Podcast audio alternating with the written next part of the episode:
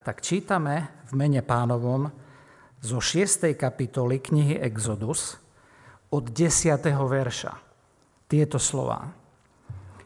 Potom hovoril Hospodin Mojžišovi a riekol: Vojdi, hovor faraónovi, egyptskému kráľovi, aby prepustil synov Izraelových zo svojej zeme.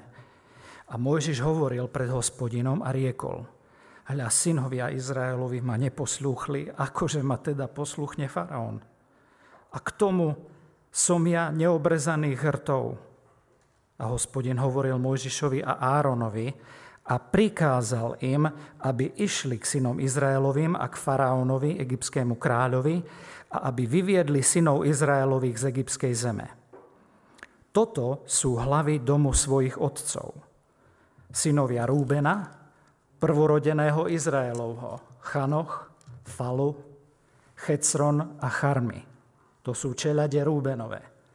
A synovia Simeónovi, Jemuel, Jamin, Ohad, Jachin, Couchar a Saul, syn Kananejky. To sú čeľade Simeónové. A toto sú mená synov Léviho podľa svojich rodov: Geršom, Kehad a Merári. A rokov života Léviho bolo stotridsaťsedem rokov. Synovia Geršomovi Libny a Šimej podľa svojich čeladí. A synovia Kehátovi Amram, Jishár, Hebron a Uziel. A rokov života Kehátových bolo stotridsaťtri rokov. A synovia Meráriho Machli a Múši. To sú čelade Léviho podľa svojich rodov. A Amram si vzal Jochebeď, svoju tetu, za ženu a porodila mu Árona a Mojžiša. A rokov života Amramových bolo stotridsaťsedem rokov. A synovia Jishárovi, Korach, Néfeg a Zichri. A synovia Uzzielovi, Mišael, Elcafán a Sitri. A Áron si vzal Alžbetu, dceru Amminadábovu, dceru Názonovu, za ženu a porodila mu Nádaba a Abihúva, Eleazára a Itamára. A synovia Korachovi Asír, Elkána a Abiazaf. To sú čelade Korachovcov. A Eleazár, syn Áronov, si vzal z dcer, z dcer Putielových za ženu, ktorá mu porodila Pinchasa. To sú hlavy otcov Levitov podľa svojich čeladí. To je ten Áron a Mojžiš, ktorým riekol Hospodin: Vyvedte synov Izraelových z egyptskej zeme s ich vojskami. To sú tí, ktorí hovorili faraónovi, egyptskému kráľovi, aby vyviedli synov Izraelových z Egypta. To je ten Mojžiš a Áron. A stalo sa toho dňa, ktorého hovoril Hospodin Mojžišovi v egyptskej zemi, že povedal Hospodin Mojžišovi a riekol: Ja som Hospodin. Hovor faraónovi, egyptskému kráľovi všetko, čo ja budem tebe hovoriť. A Mojžiš povedal pred Hospodinom: Hľa, ja som neobrezaných hrtov, akože ma teda poslúchne faraón. Amen. Toľko bolo sčítania Božieho slova. Tak kedy ste takto naposledy stáli pri čítaní rodokmeňa nejakého v Biblii? Že človek má problém sa brodiť tými menami, aj keď si to číta sám, nie? A nie je to ešte tu. Ale za chvíľu uvidíme, aký aj rodokmeň má úžasný význam a poslanie v Božom slove. Pre tých, ktorí ste tu medzi nami neboli, zaoberáme sa knihou Exodus, lepšie povedané, začali sme Mojžišom. Teraz už viac prechádzame na sústredenie sa širšieho kontextu, nie len sústredenia sa na Mojžiša, hoci ešte dnes budeme trošku pri tom, pri ňom teda. Na ceste viery za Bohom, keď Boh nás pozýva za ním. Boh, ktorý nás stvoril. Boh, ktorý nás vykúpil z hriechu, z moci diabla, z našej vlastnej telesnosti, zo smrti, tak často sa nedejú veci podľa nášho plánu. Často nás to zaskočí, že práve vtedy, keď chcem poslúchať, sa deje v mojom živote, sa dejú v živote oveľa horšie veci. Naše predstavy sa nenaplnia, ide to častokrát od zlého k horšiemu, ešte aj častokrát naši vlastní nám nerozumejú. Ale tu vidíme, že Pán Boh nájde v tej situácii Mojžiša a ho posilňuje. Svojím slovom, hej, nájde ho tam. A určite, že platí aj u Mojžiša, Filipským jedna šesť, čo hovorí apoštol Pavol, že ten, ktorý vo vás započal to dobré dielo a vás pozval za sebou, sa nepomýlil, ale to, čo vo vás začal, aj dokončí a zachová vás až do dňa druhého príchodu Pána Ježiša Krista. Žalm tridsaťštyri päť hovorí: Boh nás hľadá a chce nás vytrhnúť zo všetkých našich strachov. Pán Boh vie o slabosti Mojžiša a Pán Boh vie aj o slabostiach každého jedného z nás, ktorí sme tu na tomto mieste. Vie o jeho slabosti a posilňuje ho bez vyčítania v tejto šiestej kapitole. Bez toho, aby ho zahamboval alebo aby naňho tu zvyšoval hlas. Pán Boh vie o Mojžišovej tendencii pochybovať, byť slabý a posilňuje ho tým, že mu ukazuje, že on má moc a že on je Jahve, že on je Pán, zvrchovaný Boh nad všetkým. Vie všetko o Mojžišovi a znovu ho uisťuje o tom, že práve cez tie udalosti, ktoré sa zdajú, že idú od zlého ku horšiemu, cez tie udalosti, čuduj sa svete, ešte viacej spozná Boha on, a keď on, tak my si môžeme povedať, že aj my ho spoznáme práve ešte viac v takých situáciách. Pán Boh vie o našom neobratnom jazyku, vie o našich neveriacich spolubratoch, spolusestrách alebo spolukrajanoch, ale napriek tomu jeho aj nás bude posilňovať k vernému nasledovaniu, poslušnosti. A bude nám hovoriť, nevyhováraj sa, neboj sa. A dnes prichádzame v tomto rozprávaní Mojžiša, ktoré máme zapísané v tejto šiestej kapitole, k takému zvláštnemu javu. A nemôžem ho opomenúť, lebo Pán Boh, dokonalý Boh, ktorého myšlienky sú oveľa väčšie ako naše, si dovolil použiť literárny štýl, dovolil si použiť ľudský jazyk, do ktorého vtesná svoje myšlienky a vyjadrí ich. A preto, aj keď sme vedení Duchom Svätým, potrebujeme troška si všímať tú gramatiku, aj tie javy, alebo literárny štýl v písme. Lebo Pán Boh to používa cielene. Aj takúto vec. A vedie nás k tomu, aby sme sa zaoberali rodokmeňom. Máte radi rodokmene? Radi čítate biblické rodokmene? Od prvého mena po posledné? Som rád, že ste takí úprimní, že to nevyjadrujete nahlas, ale úsmevom, aspoň sa priznávate k tomu, že tie rodokmene, a to nám netreba, hej. Stačia nám príbehy a neviem čo. No tak Pán Boh, čuduj sa svete, si vybral rôzne literárne štýly, aby niečo o, svoj, o sebe a o svojom konaní vyjavil. Viete, kedy radi čítate rodokmene? Predsa len ich radi čítate. Keď je tam vaše meno. Nie? Nemáte radi taký rodokmeň, kde môžete povedať, a toto je môj otec, toto je moja mama, tamto bol môj detko, tamto bola moja stará mama. Nečítali by ste radi taký rodokmeň? Ja si myslím, že čím sme starší, možno mladí ešte nie, ale keď prehúpnete nejakú pomyslenú hranicu, tak sa viacej začnete pýtať, kto som, kto boli tí moji predkovia A jak to, že ja si nepamätám alebo nepoznám už môjho pra-pra-detka?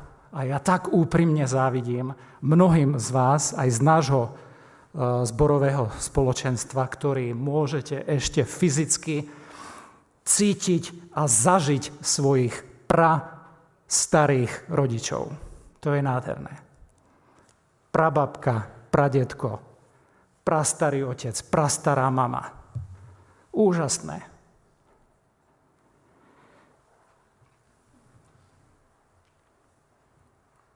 Keď sme tam my a niekto z našich, koho poznám, už to nie je také nudné. Už je to celkom zaujímavé. A väčšinou, ako som už povedal, čím sme starší, tým viac sa chceme dozvedieť aj z tej našej vlastnej minulosti a chceme aj spoznať tie naše vlastné korene.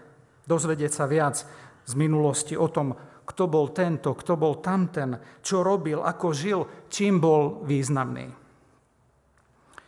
Moja švagrina, Kerry, najstaršia sestra mojej manželky Laury, si dala námahu a je s Lauriným bratom, mojim švagrom, skúmať rodokmeň. A ja neviem, dokedy ho až doskúmali, do nejakého sedemnásteho storočia.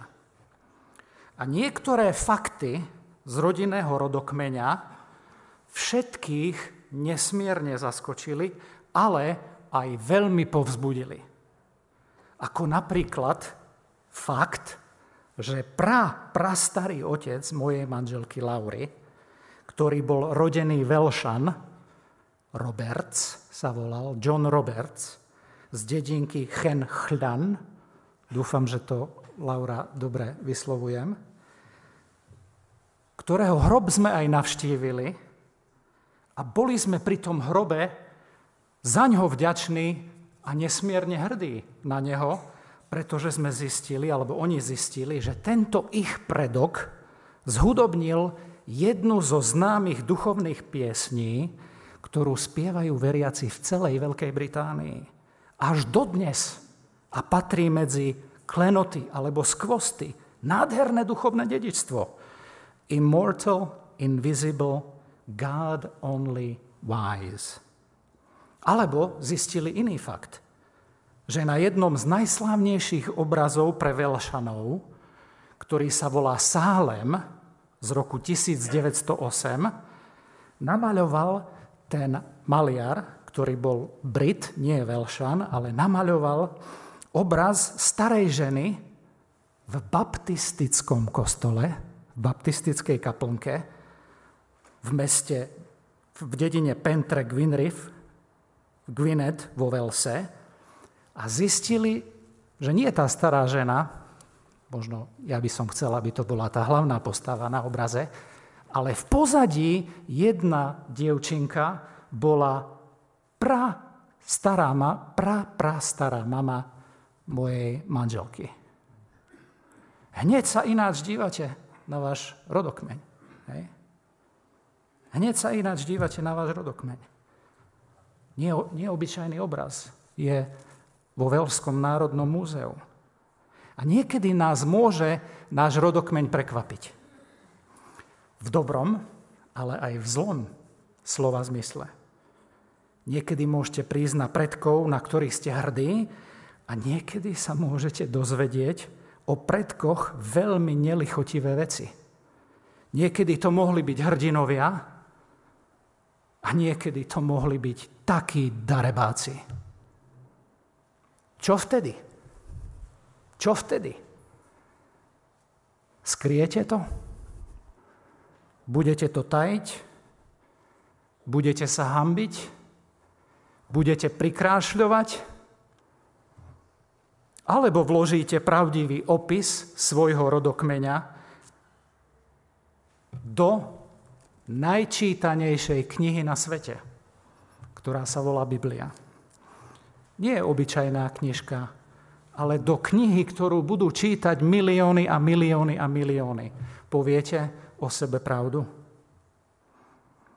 Mojžiš je tak pánom vedený, tak je Bohom vedený, že píše veľmi pravdivo.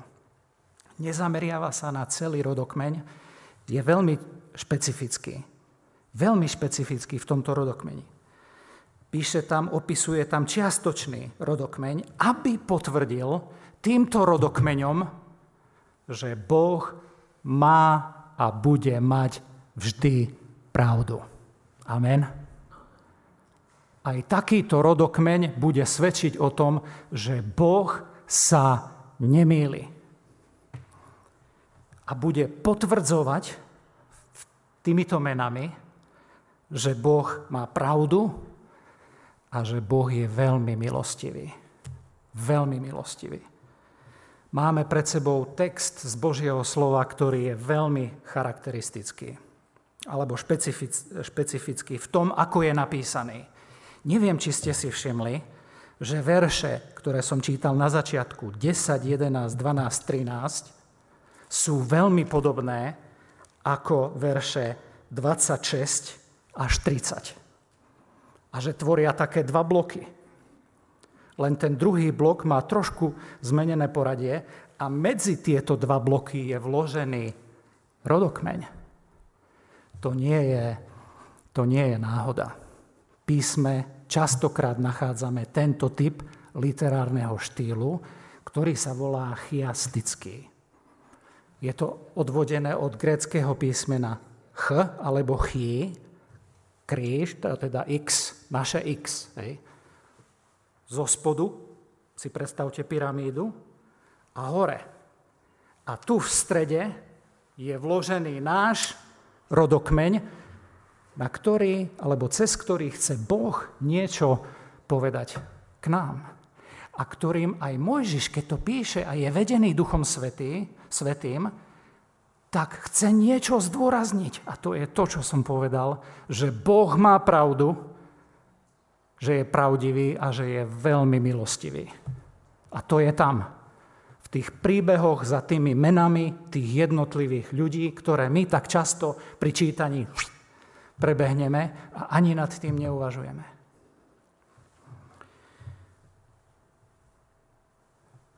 Pán Boh často v písme využíva tento spôsob. Napríklad Evangelium Jána, prvých osemnásť veršov, je typický tento štýl použitý. S vrcholom, že deťmi Božími sa nestávame, pretože nás niekto zaškolí, ale že sa narodíme z hora. Potvrdzuje to Kristové božstvo a nakoniec jeho milosť. Alebo keď by som prečítal, ja neviem, iný príklad, iba vo verši, v jednom verši. Kto vyleje krv človeka, toho krv bude vyliatá človekom. Hej? To je tento štýl v jednom verši. Kto vyleje krv človeka, toho krv bude vyliatá človekom. Alebo Pán Ježiš, keď povie, sobota je učinená pre človeka a nie človek pre sobotu, tak to je tento literárny štýl. A nám je jasné, á, že sobota je pre človeka. Nie, nemá vládnuť človeku sobota, ale človek má využiť sobotu. Tento rodokmeň, cez tento rodokmeň, písanie tohto rodokmeňa Pán Boh prináša utvrdenie pre Mojžiša, posilnenie a ubezpečenie. Pán Boh mu povie v tých veršoch desať až trinásť, choď. A on mu odpovie na to, synovia Izraelovi ma neposlúchli, akože ma posluchne Faraón a ešte pridá to svoje. A ja som neobratných hrtov a Pán Boh mu zase povie, ale tam je už napísané, že mu prikáže aj Áronovi, choďte. Mojžiš pripomína Bohu tak nepriamo, že možno ešte iného si vyber, hej, že si vybral zle. A Boh mu hovorí, počúvaj, choď, choď a posluchni. Som ti to povedal, tak choď.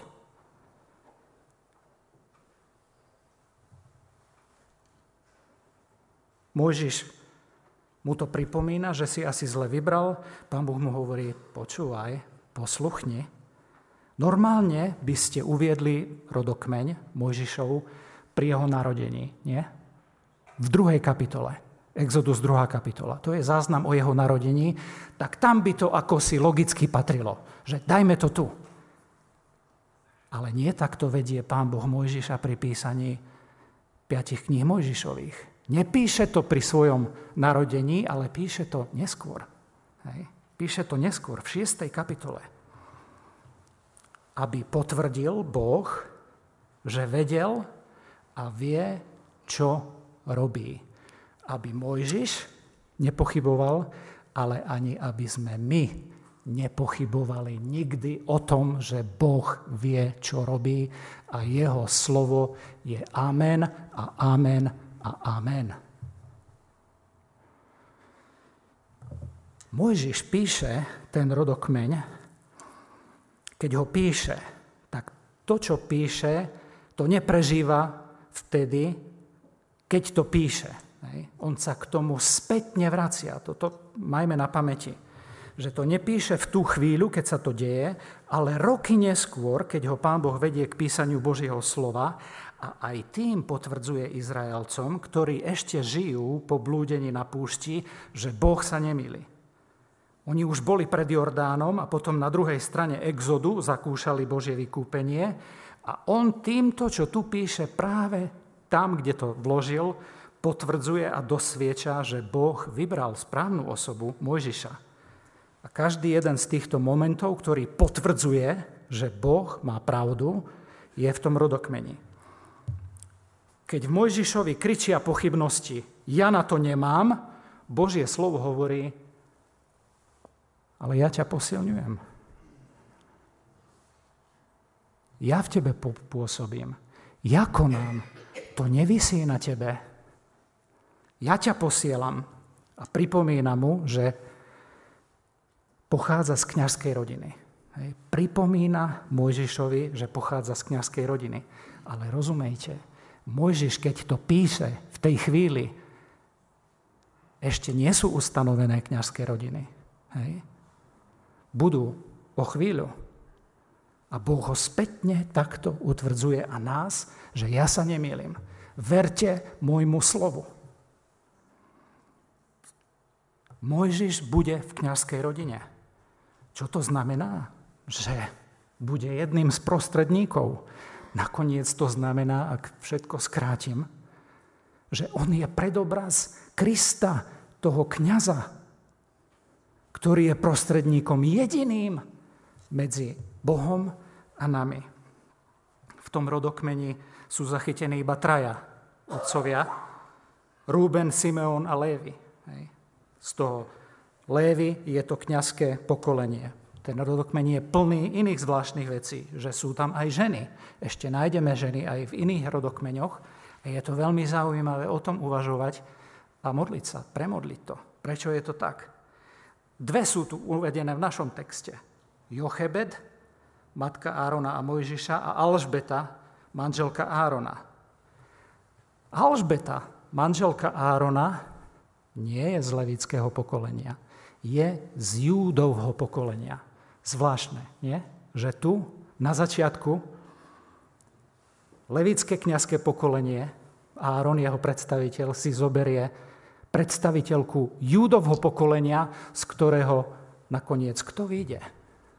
Spasiteľ, náš spasiteľ.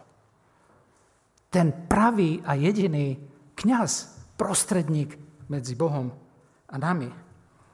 Uvádzajú sa tam ešte mená dvoch žien, teda ešte dve ženy bez mena. Jedna vo verši dvadsaťpäť z dcier, z dcer Putielových, ktorá porodí Pinchasa. Pinchas bude veľmi zaujímavá postava. Dnes nemám času, aby som až k nemu natoľko dostal. Celý čas hovoríme o levíckom kmeni, kňazskom pokolení. Mojžiš a Áron sú z kňazského pokolenia, a Mojžiš špeciálne v rodokmeňoch používa poradie Áron a Mojžiš, kde chce ukázať, áno, cez Árona bude pokračovať to kňazské pokolenie. Päťkrát to nachádzame v Starej zmluve. Áron a Mojžiš, kde je zdôraznené to kňazské pokolenie a jeho pokračovanie. Ináč písmo používa poradie Mojžiš a Áron sedemdesiatosem krát. ale špeciálne v rodokmeňoch, Mojžiš potvrdzuje kňazský pôvod, ktorý končí teda ním a pokračuje Áronom. Áron a Mojžiš. V starej zmluve ste sa nemohli stať kňazmi z povolania, teda povolaním, hej, do, tej, do tejto služby, len narodením, čo je dôležitý moment. Mohli vás pripraviť za proroka, existovali prorocké školy, ale kňazom sa mohol stať niekto len narodením do kňazskej rodiny. Podobne ako do kráľovskej rodiny. Kráľom ste sa mohli stať narodením, nie povolaním. Mojžiš a Áron sú predobrazom prostredníka a kňaza, ktorý príde na tento svet ako malé dieťa, narodené skrze Ducha Svätého z Márie Panny. A on bude ten pravý prostredník. A keď Mojžiš dostáva to poverenie choď, tak on o tomto ešte nevie. Nevedel o tom, pochybuje. Boh nás volá a my sme tu v prítomnosti. Pozeráme do budúcnosti, ak to bude, zvládnem to, nie, som slabý, nemám také obdarovanie, mám také pery, také rty, neobratný som, nemám. Buď mi veríš, alebo mi neveríš, hovorí Hospodin. A spätne sme povzbudení tým, že sa oplatí Bohu dôverovať, že Bohu môžem dôverovať. To, čo potrebujem v prítomnosti teraz, je dôverovať Bohu, jeho slovu. Ako dobre, že to urobil, nie, Mojžiš? Ako dobre, že sa rozhodol dôverovať Bohu. Nevidel, ale uveril. Nevidel, ale uveril. Haleluja. Vďaka Bohu za Mojžiša. Koľko vecí by ste inak robili, keby ste mali tú perspektívu, že prejde štyridsať rokov a vy sa pozriete dozadu, robili by ste tie veci tak? Alebo by ste niečo menili? Tak vďaka Bohu za Mojžiša, že keď pozrel štyridsať rokov dozadu, alebo dajme tomu dvadsať, keď začal písať, tak videl, že urobil dobre, že poslúchol Hospodina. Že sa mu dal k dispozícii, že to nemusel ľutovať. A dnes stojíme pred tou istou otázkou. A ja tu skončím, lebo mám ešte ďalších tridsať minút. Ale aby som vás nestratil, tak dnes na tomto mieste sa nás Pán Boh pýta túto istú otázku. Budeš mi dôverovať dnes? Aj keď ešte nevidíš? Budeš mi dnes môjmu slovu dôverovať, aj keď nevidíš dvadsať, štyridsať rokov dopredu? Oveľa viac. Nie len, že dôverovať, ale budeš mi. Dnes sa nás Boh pýta, budeš ma poslúchať? Že urobíš to, čo hovorí moje slovo, bez vyhovárania, nie po dôkazoch, nie po znameniach.